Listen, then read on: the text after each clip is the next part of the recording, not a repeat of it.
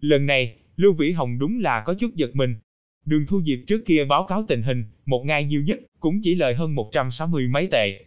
Nói cho anh biết, một ngày hôm nay, chúng em lời được 326 tệ. Phần lãi thôi đó. Đường Thu Diệp rốt cuộc không kìm nổi, đè thấp thanh âm, hưng phấn mà hét lên. Tuy nói là phần lãi, nhưng hai người làm một tháng tiền lương vẫn không tới 200 tệ. Bình quân mỗi ngày, chỉ cần chi ra 7-8 tệ cho tiền thuê nhà, thuế vụ, tiền điện nước vân vân, cũng chưa thể nói là rất nhiều. Phần tiền lãi 326 tệ này, tính ra thì đã lợi trên 300 rồi.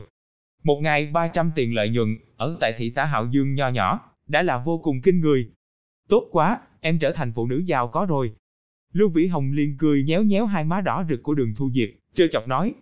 Quần áo giày dép tới từ Hồng Kông, quả thật rất dễ bán, kiểu dáng mới, chất lượng cũng tốt, người vừa mặc vào, đặc biệt sáng sủa, có tinh thần. Kinh doanh chỉ chúng em chỉ có thể càng ngày càng tốt. Đường Thu Diệp cười đến không ngậm nổi miệng lại. Đi, chúc mừng chúc mừng. Lưu Vĩ Hồng cũng thật cao hứng, một tay ôm lấy đường Thu Diệp, đi về hướng phòng ngủ. Đừng thấy đường Thu Diệp được cho là vóc dáng cao lớn trong giới phụ nữ. Với Lưu Vĩ Hồng mà nói, muốn ôm lấy cô cũng là không khó chút nào. Đường Thu Diệp liền ôm lấy cổ Lưu Vĩ Hồng, gục đầu vào bả vai hắn, cắn môi, không tiếng động mà cười, tươi cười như xuân hoa nở rộ kiều diễm ướt át. Quan gia Chương 112, Hạ Cảnh Cường đi thành phố Giang Khẩu. Mời các bạn lắng nghe tại ngầm thơ.com. Trong một tiệm cà phê rất có đẳng cấp ở tỉnh Đại Ninh, Lưu Vĩ Hồng và Lý Hâm ngồi đối diện nhau.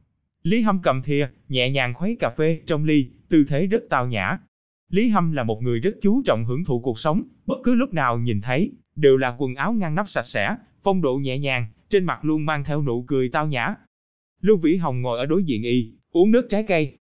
Lưu Vĩ Hồng đối với cà phê không thích thú cho lắm, đương nhiên cũng không chán ghét. Tuy nhiên căn cứ nguyên lý dưỡng sinh học mà nói, nước trái cây so với cà phê thì sẽ tốt hơn nhiều. Đây đã là sau 10 giờ tối. Ngày thứ ba đánh tơi bời Trần Vĩ Nam, Chu Kiến Quốc liền cùng Lưu Vĩ Hồng đi một chuyến tới tỉnh Đại Ninh.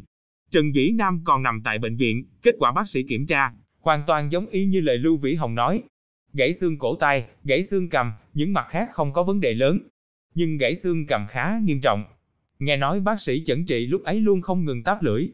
Nói là thằng nhãi này bị thương ngay chỗ hiểm, may không cắn đứt đầu lưỡi, bằng không thì phiền toái lớn. Kẻ đánh người kia, nhất định có qua huấn luyện, là tai đánh tốt. Bác sĩ là nói như vậy. Có lẽ bác sĩ này cũng hiểu chút võ thuật. Tuy rằng đầu lưỡi là giữ được, nhưng Trần Vĩ Nam ít nhất phải ở trong bệnh viện nằm 1-2 tháng, còn phải đặc biệt cẩn thận, ăn cơm uống nước đều cần người đút. Trần Sùng Tuệ thấy bộ dáng như vậy, trong đầu đối với Lưu Vĩ Hồng hận thấu xương, nhưng Lưu Vĩ Hồng đứng ở bên có lý, lại không có cách nào khác. Đành phải gọi điện thoại thông báo cho anh hai chị dâu mình, để bọn họ khẩn trương tới đây chăm sóc Trần Vĩ Nam. Việc này vẫn chưa xong đâu, cũng không biết Chu Kiến Quốc cuối cùng có nghe theo Lưu Vĩ Hồng hay không, thực sự đem Trần Vĩ Nam khai trừ. Tuy nhiên Trần Sùng Tuệ đối với việc này cũng không hề quá lo lắng. Dù gì thì Y và Chu Kiến Quốc là đồng sự cũ nhiều năm, Trước giờ giao tình không tệ trước sau như một, Chu Kiến Quốc hẳn là sẽ không đem sự tình làm đến mức như vậy. Về phần Lưu Vĩ Hồng, hắn là cái khỉ khô gì? Chỉ cần Chu Kiến Quốc biểu lộ thái độ, hắn còn có thể lật lại được sao? Ở một đơn vị, đắc tội nhân vật số 2 không tính, còn muốn đắc tội nhân vật số 1, trên thế giới không có tên nào hoành tráng như vậy. Trần Sùng Tuệ chính là nghĩ như vậy. Chuyện này khiến cho toàn bộ cục nông nghiệp trong hai ngày này có bầu không khí đều rất là khẩn trương, e sợ một khi không cẩn thận, đụng vào chỗ rủi ro của hai vị cục trưởng, tự dưng bị mắng một trận, chẳng phải quan uổng sao. Tuy nhiên thái độ của đương sự Lưu Vĩ Hồng lại bình tĩnh đến khiến người ta giật mình, thật giống như việc này chưa hề phát sinh ra, cứ như bình thường đi làm rồi xuống ca, khi cùng người khác chào hỏi thì vừa nói vừa cười. Mà thức ăn căng tin cũng có rõ ràng cải thiện. Trang Tê Phượng âm thầm hướng Lưu Vĩ Hồng dựng lên ngón tay cái, nói có một số người nợ đòn rọi, đánh cho y một trận thì liền trở nên trung thực, Chuyện này khiến cho uy tín của Lưu Vĩ Hồng ở cục nông nghiệp tăng vọt lên chưa từng có. Kẻ đáng gờm. Mà tâm tư Lưu Vĩ Hồng rõ ràng không có đặt ở trên điều này. Làm con ông cháu cha, còn không thể dựa vào nắm đấm tạo ra uy vọng chân chính, làm cán bộ càng thêm không có khả năng. Đây chỉ là một khúc nhạc đệm nho nhỏ, mà cứ luôn nhớ ở trong lòng, thì đúng là diện mạo quá kém cỏi. Làm sao làm tốt công tác của Cục Nông nghiệp, đem Chu Kiến Quốc đóng gói tổng thể xuất ra ngoài, mới là việc lớn mà Lưu Vĩ Hồng phải suy xét. Chu Kiến Quốc cũng là cẩn thận, lần này tới Đại Ninh, chỉ dẫn theo Lưu Vĩ Hồng, cộng thêm lái xe ngô. Những người khác không mang theo một ai cả. Nói trắng ra là, Chu Kiến Quốc đối với lời Lưu Vĩ Hồng nói, vẫn là chưa hoàn toàn tin tưởng. cứ cảm thấy Lưu Vĩ Hồng có thể cùng công tử trưởng ban tổ chức cán bộ tỉnh ủy đặt lên quan hệ, hơi làm người ta khó có thể tin. Đối với cán bộ nhỏ mà nói, trưởng ban tổ chức cán bộ tỉnh ủy là một chức vụ làm cho người ta đầu ván mắt hoa. Vừa đến Đại Ninh, Lý Hâm lập tức ra mặt tiếp đãi, rất khách khí mời đám người chu kiến của ăn cơm, lại sắp xếp bọn họ vào ở một nhà khách tốt nhất, hứa hẹn nói ngày mai sẽ giới thiệu chủ nhiệm lương của báo tin tức tỉnh với bọn họ.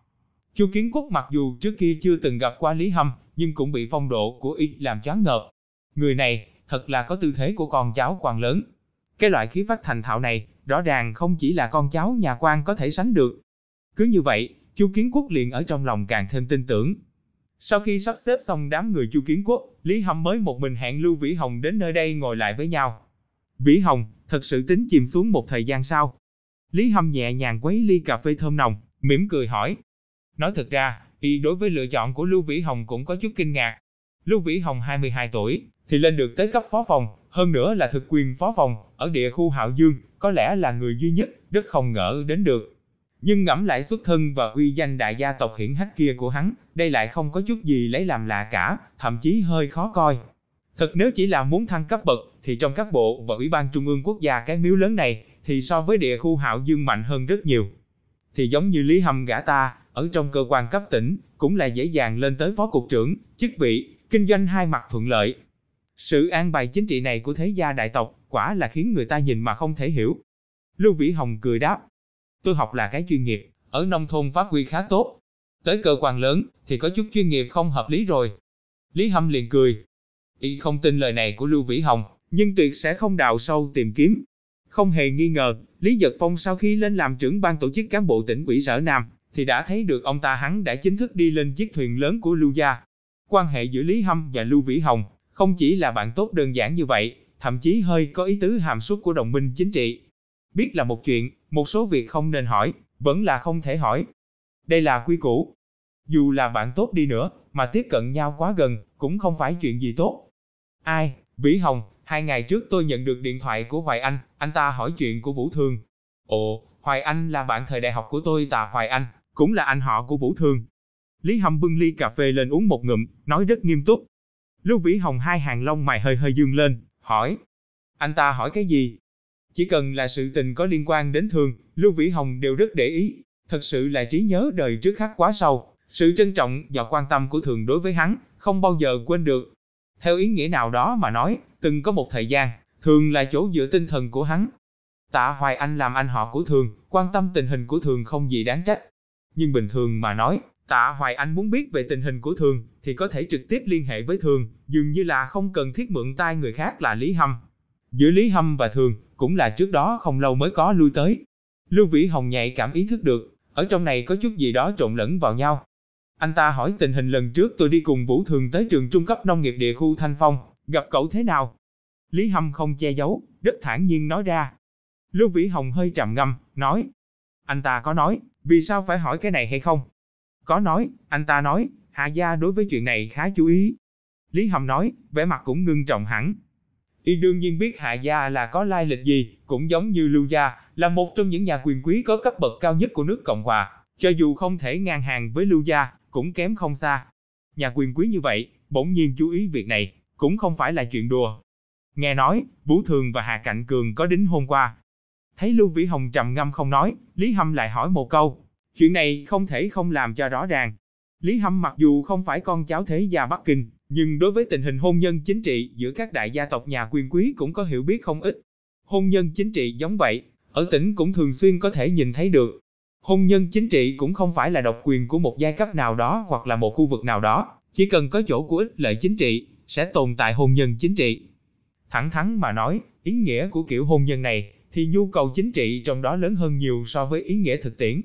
Lý Hâm thậm chí nghe nói qua, hai bên đương sự của cuộc hôn nhân chính trị, trước khi kết hôn ký hiệp nghị, chỉ kết hôn, không ở chung, mạnh ai nấy lo. Đương nhiên, đây là một tình hình khá cực đoan, nhưng sự tồn tại của tình hình này cũng từ góc độ nào đó vạch trần một số nội tình của cuộc hôn nhân chính trị. Trước đó, Lý Hâm cũng không biết Hạ Cảnh Cường và Thường có đính ước. Vốn đây cũng không là gì, nhưng có Lưu Vĩ Hồng trộn lẫn vào, vấn đề liền trở nên vô cùng phức tạp, vô cùng nghiêm trọng, rất có khả năng bị người ta nói là cháu đích tôn lưu gia, đang đào góc tường của hạ gia. Vẻn vẹn chỉ là gút mắt tình cảm giữa ba người trẻ tuổi, cũng thôi đi. Nếu chẳng may ở trong này còn liên lụy tới ích lợi chính trị khác thì sao? Ba nhà quyền quý quấy hợp cùng một chỗ, những người khác tùy tiện đặt chân đi vào, một khi không cẩn thận là sẽ bị dập cho tàn nát. Một quái vật lớn như vậy, trêu chọc một thôi đã không xong rồi, huống chi một lần trêu chọc đến ba chứ. Lưu Vĩ Hồng gật gật đầu, thản nhiên nói. Đúng, có đính hôn, hiện tại cũng chưa hủy bỏ hôn ước. Sắc mặt Lý Hâm liền hơi có chút thay đổi, tuy nhiên rất nhanh liền khôi phục lại bình thường. Y đương nhiên không muốn bị liên lụy trong đó, nhưng hiện tại sự tình đã xảy ra, Y đã dính líu vào, cho dù muốn không đếm xỉa đến cũng không thể được. Chỉ có thể đối mặt. Nghe tạ Hoài Anh nói, Hạ Cảnh Cường trước đó có một chuyến công tác tới Giang Khẩu, đặc biệt đi tìm thường. Im lặng một lát, Lý Hâm lại tung ra một tin tức kinh người. Lưu Vĩ Hồng đôi mày liền nhíu lại. Hạ Cảnh Cường đi Giang Khẩu công tác thì không có gì lạ, đi tìm thường cũng là rất bình thường, dù sao bọn họ là có hôn ước, được coi là vợ chồng chưa kết hôn. Nhưng chuyện này, thường không hề nhắc tới với hắn, cái này thì không đúng. Chẳng lẽ thường lại thay đổi chủ ý, chuẩn bị chấp nhận sự sắp xếp của gia tộc, tiếp tục cuộc hôn nhân với Hạ Gia. Đối với Lưu Vĩ Hồng mà nói, đây cũng không chỉ là vấn đề gút mắt tình cảm. Bất kể từ phương diện phân tích, Hạ Gia và Vân Gia chặt chẽ đoàn kết, đối với Lưu Gia cũng không là chuyện tốt gì cả. Vĩ Hồng à, cậu và Vũ Thường. Lý Hâm hỏi dò. Lưu Vĩ Hồng và Thường nếu thật sự có gút mắt tình cảm, thì sự tình thật rất là phiền toái. Hai nhà quyền quý lớn thậm chí có thể bởi vì vậy mà dẫn phát một trận long tranh hổ đấu. Hạ gia tất nhiên là sĩ diện quan trọng hơn, nhưng mặt mũi của Lưu gia cũng không phải ai nói lột là có thể lột xuống được à nha. Huống chi ở trong này còn liên lụy tới ván cờ chính trị nói không thành tiếng, cũng nói không rõ ràng này. Lưu Vĩ Hồng đôi mày trao lại từ từ chậm rãi giãn mở ra, khẽ mỉm cười, nói. Anh Lý, cái này thì đừng lo, thật sự thì, mấu chốt nằm ở chỗ ý kiến của chính chị Vũ Thường. Lý Hâm nhẹ nhàng gật gật đầu, trong mắt hiện lên một vẻ bất đắc dĩ. Quan gia. Chương 113, Vân Vũ Thường rất bực bội. Mời các bạn lắng nghe tại ngâm thơ chấm cơm. Đến uống cà phê chỉ là một lời dạo đầu, Lý Hâm còn an bài tiết mục ở mặt sau. Đại Ninh tuy rằng là tỉnh lỵ của sở Nam, dù sao ở thời kỳ cuối những năm 80 cũng không có mấy chỗ ăn chơi vô cùng xa hoa gì đó. Đương nhiên, đây cũng chỉ là tương đối mà nói thôi. Đối với Lý Hâm bọn họ mà nói, rất nhiều chỗ ăn chơi cũng rất xa hoa, chơi rất vui, nhưng cảm giác của Lưu Vĩ Hồng thì hoàn toàn không giống vậy, hắn có trí nhớ của hơn 20 năm. Hạng mục giải trí ở Đại Ninh thời này, ở trong mắt hắn, thật sự là khá cổ lỗ sĩ. Lý Hâm tự cũng không có khả năng biết được Lưu Vĩ Hồng là quay ngược thời gian, y chỉ là cảm thấy, hạng mục giải trí bình thường, Lưu Vĩ Hồng ở thủ đô khẳng định đều đã chơi qua hết. Cho nên liền chuẩn bị một số khá đặc biệt, tính để cho Lưu Vĩ Hồng thư nhàn giải trí một chút. Không ngờ Lưu Vĩ Hồng lại có chút tâm thần không yên, uống xong đồ uống, liền lấy cớ hơi mệt, trở về phòng nghỉ ngơi. Lý Hâm trong lòng càng thêm lo âu, xem ra giữa Lưu Vĩ Hồng và Thường, quả thật là có chút quan hệ nói không thành tiếng, không được rõ ràng rồi. Chính mình một khi không cẩn thận, đã bị gút mắt của mấy nhà quyền quý liên lụy vào đó rồi. Lưu Vĩ Hồng trở lại phòng mình, lập tức gọi điện thoại tới thành phố Giang Khẩu. Hắn phỏng đoán, Thường chắc là vẫn chưa ngủ, cho dù ngủ rồi, cũng phải đánh thức cô ta dậy. Hạ Cảnh Cường không ngờ tự mình tới thành phố Giang Khẩu, chuyện này rất trọng yếu. Đối với Hạ Cảnh Cường là người nối nghiệp một gia tộc lớn như vậy mà nói, rất nhiều hành vi cũng không thể đơn thuần nói là hành vi cá nhân. Alo. Điện thoại vang vài tiếng, bên tai nghe liền truyền đến thanh âm mệt mỏi của Thường. Chị, là em. Lưu Vĩ Hồng khóe miệng hiện lên nụ cười, hắn có thể tưởng tượng ra cảnh tượng yêu kiều mệt mỏi tựa vào đầu giường đọc sách của Thường khi tiếp điện thoại. Thanh âm lờ đờ mệt mỏi này của Thường, được Lưu Vĩ Hồng yêu thích nhất. Trước kia mỗi lần chỉ cần nghe đến thanh âm này, thì dường như mọi phiền não của Lưu Vĩ Hồng đều tan biến. Ây do, chủ nhiệm Lưu, còn nhớ tôi hả? Thường liền ở bên kia trêu chọc hắn. Lưu Vĩ Hồng cho dù là bận rộn công việc, cũng chưa từng gián đoạn qua việc liên lạc với Thường. Cũng không biết vì sao, thời gian qua lại không hề gọi điện thoại cho Thường, không nghe được cái thanh âm duyên dáng lười biếng của cô, Lưu Vĩ Hồng liên cả người không được ổn, cứ cảm thấy dường như thiếu thiếu cái gì. Cho nên mỗi một lần điều động, mỗi một lần tiến bộ của Lưu Vĩ Hồng, thường gần như đều là người đầu tiên biết đến. Chị, lại chọc em rồi. Không à, tôi nghe nói cậu ở Cục Nông nghiệp địa khu Hạo Dương làm được rất tốt, còn bày ra một công trình cung cấp rau xanh.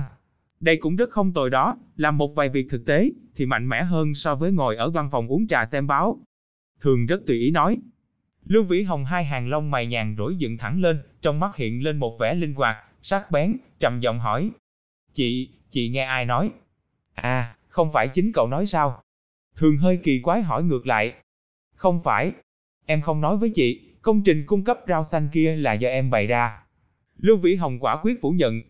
Sự thật cũng quả thật như thế, Lưu Vĩ Hồng chỉ nói cho Thường biết chính mình tham dự xây dựng công trình cung cấp rau xanh này, nhưng không nhắc tới việc này là do chính mình bày ra. Thường vì sao lại biết? Ồ, đây có khác nhau sao? Hạ Cảnh Cường lần trước tới Giang Khẩu, tôi có gặp qua anh ta, khi nói chuyện phím, anh ta nói đến cậu. Ai, cậu đừng nói chứ, anh ta đối với cậu rất tán thưởng, nói cậu làm công trình cung cấp rau xanh này khá có ý tứ, ánh mắt rất tin tường. Thường như cũ không phát hiện ở trong này có gì không ổn. Lưu Vĩ Hồng liền mỉm cười, thản nhiên nói. Cảm ơn sếp hạ quan tâm. Anh ta đúng là coi trọng em. Thường kinh ngạc nói. Vệ Hồng, giọng điệu không đúng à, sao cậu lại đối với Hạ Cạnh Cường phản cảm như vậy? Lưu Vĩ Hồng thản nhiên nói. Em đối với sếp hạ không phản cảm, chỉ có điều sếp hạ đối với em quan tâm hơi quá. Anh ta hình như đối với hành động của em, rõ như lòng bàn tay à. Lưu Vĩ Hồng cán đáng không nổi. Công trình cung cấp rau xanh do Lưu Vĩ Hồng bày ra, người biết chuyện này cũng không nhiều. Hạ Cảnh Cường xa tận Bắc Kinh, không ngờ cũng biết. Vậy thì chỉ có một giải thích, Hạ Cảnh Cường đối với Lưu Vĩ Hồng quả thật rất quan tâm. Xem ra, Lưu Gia vẫn chưa chính thức công nhận Lưu Vĩ Hồng, thì Hạ Gia lại đi lên phía trước, đối với Lưu Vĩ Hồng vô cùng chú ý. Thật ra rau này không ngon và sạch bằng rau do quá ngon chấm nét phân phối. Nguyên nhân trong này, rốt cuộc là bản thân Lưu Vĩ Hồng khiến cho Hạ Gia hứng thú, hay là Hạ Gia muốn từ trên người Lưu Vĩ Hồng đánh tới chủ ý gì đây, từ đó đạt thành mục đích nào đó, tiến tới đã kết Lưu Gia, Lưu Vĩ Hồng vẫn không tiện định luận. Tuy nhiên việc này đã khiến Lưu Vĩ Hồng rất bất hứng. Ai sẽ vui khi mỗi tiếng nói cử động của mình đều bị người ta chú ý sát sao à? Thường cho dù không làm trong các bộ và ủy ban trung ương quốc gia, tính nhạy cảm chính trị đã giảm xuống rất nhiều, nhưng Lưu Vĩ Hồng nói rất rõ ràng, Thường tự nhiên cũng biết đã xảy ra chuyện gì.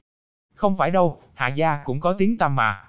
Lưu Vĩ Hồng cười cười, nói, đừng lo, bọn họ muốn nhìn chăm chăm vào em, thì cứ để bọn họ nhìn cho đã. Cây ngay không sợ chết đứng. Cậu mà cây ngay không sợ chết đứng. Thường hơi khinh thường biểu môi. Lưu Vĩ Hồng lập tức liền ý thức được, sự tình của mình và đường thu diệp ở chung, thường hẳn là cũng đã biết. Nếu Hạ Cạnh Cường và Thường nói chuyện phím rồi nói tới trên người hắn, công trình cung cấp rau xanh cũng nói ra, thì sự tình của đường thu diệp rất có khả năng thuận miệng nói ra. Thằng hai của Lưu Gia, ở nông thôn kéo theo một cô thôn nữ. Việc này nếu lan truyền rộng ra ở tứ cửu thành, không lớn không nhỏ cũng sẽ là đề tài câu chuyện. Đương nhiên đây cũng không có gì, cũng không ai quy định, thằng nhóc Lưu Gia không thể quen với cô thôn nữ. Chơi bời với mấy người phụ nữ đối với con ông cháu cha ăn chơi trác tán này mà nói, quả thực là cơm bữa. Buồn cười chính là, người kia còn không biết tự lượng sức mình, muốn đánh chủ ý vào đối tượng của Hạ Gia, đoạt vợ từ tay Hạ Cạnh Cường. Đây cũng hơi quá. Không hợp quy củ. Trong khoảng thời gian ngắn, Lưu Nhị ca gương mặt hơi phát sốt. Hắn từng là cùng thường tán gẫu qua sự tình giữa hắn và đường thu diệp, cũng rất thản nhiên thừa nhận hắn sẽ sống tốt cùng đường thu diệp. Nhưng khi đó dù sao cũng chưa chính thức ở chung, lại nói tiếp dường như không chột dạ như vậy. Hiện giờ chính thức ở chung, hơn nữa lại không phải do chính hắn hướng thường cung khai, thường lại biết trước, nên giả trêu chọc hắn một câu, khiến cho Lưu Nhị ca hơi bị ngượng ngùng. Sao không nói gì thế, chột dạ à? Thường khanh khách khẽ cười một tiếng, tiếp tục ở bên kia điện thoại trêu chọc hắn. Lưu Vĩ Hồng làm động tác giơ tay lau mồ hôi lạnh, vội vàng nói sang chuyện khác. Chị, đừng nói chuyện em nữa, em là có việc muốn hỏi chị. Hạ Cạnh Cường tới Giang Khẩu tìm chị, rốt cuộc có ý tứ gì? Không có ý tứ gì. Anh ta tới Giang Khẩu công tác, thuận tiện qua thăm tôi. Nói gì thì chúng tôi cũng là người quen biết nhau mà. Thường hời hợt nói. Chị, chị giả bộ, thì cứ tiếp tục giả bộ. Lưu Vĩ Hồng ra vẻ không hài lòng nói thầm. Thường bỗng nhiên phát tác, ở bên kia điện thoại hét lớn lên. Tôi không giả bộ thì làm được gì nào. Phiền chết đi được. Thường vừa phát tác, Lưu Vĩ Hồng lập tức liền nhẹ nhàng thở vào. Nói đến cũng lạ, thường với thời điểm chị hai cố chấp ở trước mặt hắn hời hợt lạnh lùng, Lưu Vĩ Hồng tuy rằng có thể cảm nhận được thường đối với hắn vô cùng cưng chiều, nhưng cũng cảm nhận được áp lực rất lớn. Thường đối với Lưu Vĩ Hồng là tốt thật sự, Lưu Vĩ Hồng đối với cô ấy cũng là thật sự vừa lại yêu vừa sợ. Nhưng thường một khi biểu hiện ra bộ dáng cô gái bé nhỏ, cảm thụ của Lưu Vĩ Hồng lập tức liền thay đổi, cảm thấy cả người tràn đầy sức lực, có thể dành cho cô gái bé nhỏ sự che chở mạnh mẽ. Đối với sự già đời của người hai thế hệ như Lưu Vĩ Hồng mà nói, đóng giả đứng đắn thì hơi có áp lực, đóng giả đấng cứu thế có vẻ thích hợp hơn. Có phải thằng khốn này thúc giục chị kết hôn hay không? Anh ta sẽ thúc giục sao? Anh ta kiêu ngạo thế nào, cậu còn không biết sao? Là ba tôi thúc giục. Thường bực bội kêu la. Lời này thật ra có thể lý giải.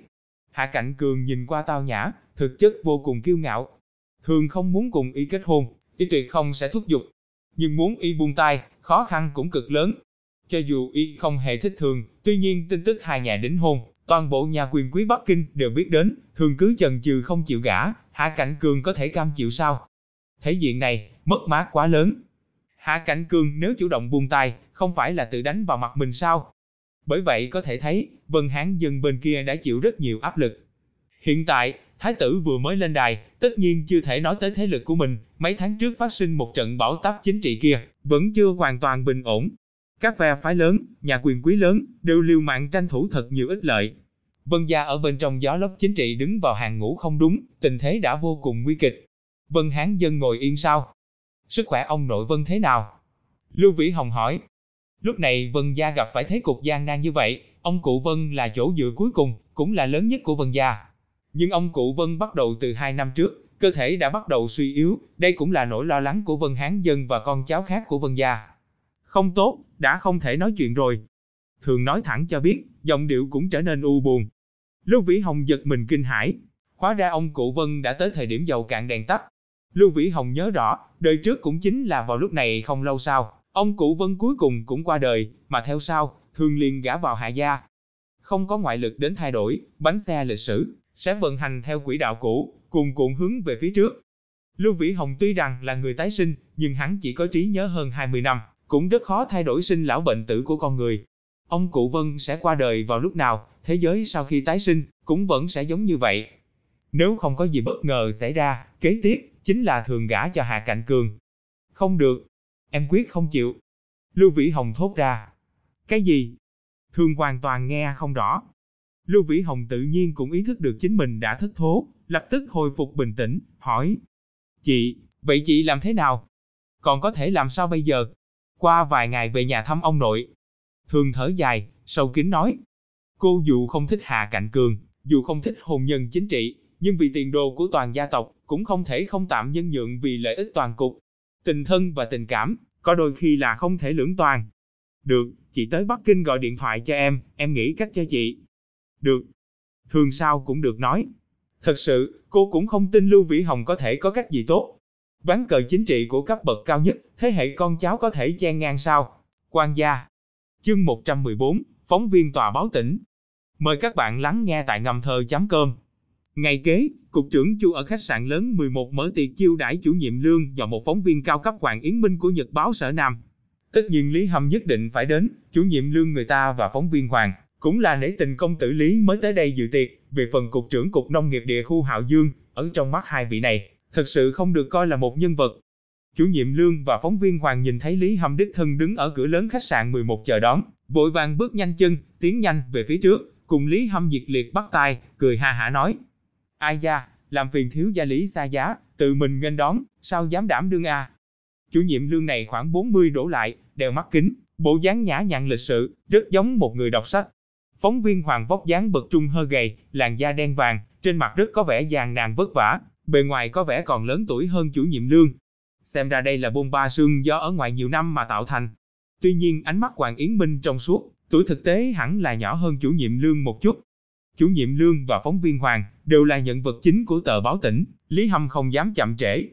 Lý Hâm mỉm cười cùng hai người bắt tay hàng huyên, Kỳ thật Lý Hâm ngay từ đầu cũng không tính tự mình ở cửa khách sạn chờ đón, chủ nhiệm lương và phóng viên Hoàng du là nhân vật chính, nhưng cũng đảm đương không nổi cái lễ tiết này của công tử Lý. Mấu chốt là Chu Kiến Quốc không dám chậm trễ, nhất định phải ở cửa đích thân nghênh đón. Nếu cục trưởng cũng đứng ở cửa, phó chủ nhiệm Lưu Tự cũng không thể đỉnh đạt ngồi bất động ở phòng riêng, chỉ có thể đi theo đuôi mà tới. Cũng cùng đạo lý, công tử Lưu đi ra ngoài, thiếu gia lý cũng chỉ đành đứng ở cửa. Cứ như thế, chủ nhiệm lương và phóng viên Hoàng liền được hưởng sự tiếp đãi đặc biệt. Lý Hâm và hai người hàng huyên vài câu, lại giới thiệu cho Chu Kiến Quốc và Lưu Vĩ Hồng, mấy người bắt tay nói lời hân hạnh, thật là khách khí. Hàng huyên đã xong, Chu Kiến Quốc mới khách đi vào. Khách sạn lớn 11, lúc ấy được xem như là một trong những khách sạn tốt nhất tỉnh Đại Ninh. Tất cả trang trí bằng đá cẩm thạch màu đen, có vẻ vô cùng trang nghiêm ngưng trọng, nhìn qua càng giống như một nhà môn, mà không phải là khách sạn. Trên thực tế, rất nhiều yến tiệc trọng yếu của tỉnh ủy và ủy ban nhân dân tỉnh thành ủy và ủy ban nhân dân thành phố đều là tổ chức ở khách sạn lớn 11, được xem như là khách sạn chính phủ. Hôm nay đúng dịp không có yến tiệc bên ngoài, khách bên trong khách sạn tương đối ít, còn có thể đặt được phòng riêng. Vào phòng riêng, cục trưởng chu muốn nhường chủ nhiệm lương ngồi vào ghế đầu, chủ nhiệm lương hai tay lắc lắc, nói: "Không được không được, có thiếu gia Lý tại đây, tôi sao dám bất kính như thế.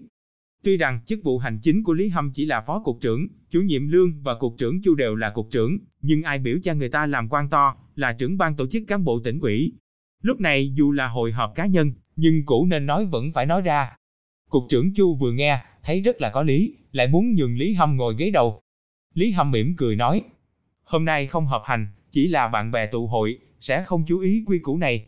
Cục trưởng Chu lớn tuổi nhất, xin mời ông ngồi người ghế trên, mọi người tùy ý một chút. Lưu Vĩ Hồng mỉm cười, Lý Hâm quả nhiên là khéo léo. Vừa không hướng người khác lộ ra lai lịch Lưu Vĩ Hồng, lại không đi quá giới hạn, liền tìm cớ về tuổi tác lớn nhỏ. Chu Kiến Quốc là cấp trên của Lưu Vĩ Hồng, sắp xếp như vậy, cũng thật sự vô cùng thích hợp. Lập tức mọi người dựa theo Lý Hâm đề nghị, phân chủ khách ngồi xuống. Tuy rằng hôm nay là cục trưởng Chu làm ông chủ, rượu và thức ăn lại là Lý Hâm chọn. Ít và chủ nhiệm lương là chỗ bạn bè, biết rõ khẩu vị của chủ nhiệm lương. Hơn nữa tỉnh thành có đồ ăn gì ngon, cũng là y quen thuộc nhất. Mọi người vừa ngồi xuống, nhân viên phục vụ liền đem rượu và thức ăn đưa lên.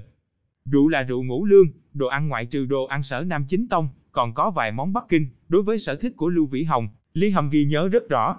Nhìn qua bàn tiệc rượu hôm nay là mời chủ nhiệm lương và phóng viên hoàng của tòa báo tỉnh, còn người khách thật sự là ai, Lý hầm trong lòng biết rõ nhất. Dùng tiền cục nông nghiệp làm chủ mời phó chánh văn phòng cục nông nghiệp, còn dân tặng thêm một ân tình lớn, sự khôn khéo của Lý Hâm có thể thấy được. Đối với ăn cái gì, Chu Kiến Quốc tự nhiên không có ý kiến, chỉ cần người của Nhật báo sở Nam tới, thì đã thành công rồi. Rượu và thức ăn được đưa lên, Lý Hâm tự mình rót đầy ly cho mọi người, giờ lên ly rượu sứ, cười ha hả nói. Nào nào, mọi người tụ hội với nhau, chính là có duyên. Cùng nhau cạn ly, sau này chính là bạn bè. Năm ly sứ cùng vào nhau ở giữa bàn, tiếng vang trong trẻo. Với kiểu mở tiệc chiêu đãi như vậy, ngay từ đầu khẳng định sẽ không đi thẳng đến chủ đề, Lý Hâm chủ động hỏi chủ nhiệm lương tình hình gần đây. Lương chủ nhiệm cười nói, cũng không phải như vậy, mỗi ngày nhận xét bản thảo xem bản thảo, choáng váng nhất cả đầu. Làm gì được nhàn nhã tự tại như thiếu gia Lý Anh đâu. Nói thật, trong thành Đại Ninh này, người được tôi thật lòng khâm phục thật đúng là không nhiều lắm, thiếu gia Lý là người xếp đầu bảng. Lời này không khỏi khoa trương, nhưng trên bàn rượu, đều là cái dạng này, ai cũng sẽ không chân thành. Lý Hâm cười nói, chủ nhiệm lương, ông nói quá rồi, ha ha, tôi hả, chính là suốt ngày mày mò, không ra việc gì đứng đắn. Ha ha, thiếu gia Lý quá khiêm tốn rồi. Chủ nhiệm lương liền bật cười ha hả. Nói chuyện phím một hồi, rượu uống được ba lượt món ăn cũng lên được năm món, Lý Hâm bắt đầu đem đề tài dẫn hướng về địa khu Hạo Dương. Sếp Chu, địa khu Hạo Dương mới thành lập, hết thảy đều vận tác tốt đẹp chứ. Bất kể như thế nào, Chu Kiến Quốc là cấp trên Lưu Vĩ Hồng, không thể quá lạnh nhạt với ông ta, cũng tránh cho Lưu Vĩ Hồng phải bối rối. Chu Kiến Quốc vội nói, tình huống rất khá, mọi người dưới sự dẫn dắt của lãnh đạo Ủy ban Nhân dân địa khu, đều mở hết mã lực làm công tác, tình thế có thể nói là một sự tốt đẹp. Chủ nhiệm Lương nói, ừ, ở tỉnh quyết định thành lập địa khu Hạo Dương mới, chính là vì thống nhất quản lý tài nguyên. Địa khu Hạo Dương vận tác tốt đẹp, ở tỉnh khẳng định cũng sẽ rất vừa lòng. Ha ha, trên công tác khẳng định là không thể chê. Bí thư Lục Đại Dũng vốn là lãnh đạo rất có quyết đoán. Tuy nhiên, Cục trưởng Chu, theo tôi được biết, thị xã Hạo Dương có quy mô thành thị không lớn đúng không? Trước kia chính là một thị trấn, bỗng nhiên ùng ùng kéo vào nhiều cán bộ người nhà như vậy, cung ứng thực phẩm sinh hoạt hàng ngày, không có vấn đề sao? Lý Hâm biết rõ còn cố hỏi. Chu Kiến Quốc cười nói, vấn đề khẳng định là có chút chút, tuy nhiên có thể thúc đẩy não bộ nghĩ biện pháp. Vì giải quyết việc cung ứng rau xanh cho người dân thành phố, địa khu chúng tôi muốn làm một công trình cung cấp rau xanh, riêng biệt cho thành lập một tổ lãnh đạo, do chủ tịch địa khu Tào Chấn khởi đích thân nắm giữ ấn soái, làm được hơn 2 tháng, lúc này xem như mới thấy được hiệu quả. Chủ nhiệm Lương là nhà báo lâu năm, tính mẫn cảm rất cao, vừa nghe liền cảm thấy phương diện này có bài để viết, lập tức hỏi. Công trình cung cấp rau xanh. Cục trưởng Chu, có thể mời ông giới thiệu tình huống chi tiết một chút hay không? Chu Kiến Quốc hôm nay đến, chính là vì muốn hướng gã ta giới thiệu chi tiết tình hình. Nghe vậy tinh thần chấn động mạnh, sống lưng cũng thẳng lên vài phần, bắt đầu hướng chủ nhiệm lương giới thiệu về tiền căn hậu quả của công trình cung cấp rau xanh này. Chuyện này, vốn tính chống đối rất mạnh, hơn nữa thời gian thực thi khá sớm, trên lãnh đạo cũng khá coi trọng, mới qua hơn 2 tháng, đợt rau đầu tiên ăn đã bắt đầu không ngừng cung ứng cho người dân thành phố của thị xã Hạo Dương, giảm bớt một hoàn cảnh khó khăn cực lớn của việc ăn rau cải, đạt được hiệu quả thực tiễn, khi Chu Kiến Quốc giới thiệu, cũng là vô cùng tự tin, nói đến mặt mày hớn hở. Chủ nhiệm Lương và phóng viên Hoàng cũng thỉnh thoảng ngắt lời hỏi vài câu, đều là yếu tố và điểm mấu chốt của tin tức phỏng vấn. Đến hai vị phóng viên lâu năm cũng đã đối với việc này động tâm rồi. Không tồi không tồi, Cục trưởng Chu, đây là một đề tài tin tức rất hay. Chủ nhiệm Lương liền hưng phấn mà nói một câu đánh giá cho lời giới thiệu của Cục trưởng Chu, phóng viên Hoàng cũng gật đầu phụ họa. Chu Kiến Quốc cười đến không ngậm nổi miệng. Không thể tưởng được hiệu quả việc mời khách hôm nay lại tốt như vậy. Lý Hâm cười nói, nếu đề tài không tồi, hai vị phóng viên lớn các ông có nên vất vả một chuyến đến Hạo Dương xem xét không, nói không chừng có thể thiết lập được một điển hình. Đây là chắc rồi. Chúng tôi khẳng định phải đến xem xét. Theo kinh nghiệm tôi thấy, điển hình này khẳng định có thể được thiết lập, nói không chừng còn có thể hình thành một kinh nghiệm tốt, mở rộng ra toàn tỉnh và các thành thị khác.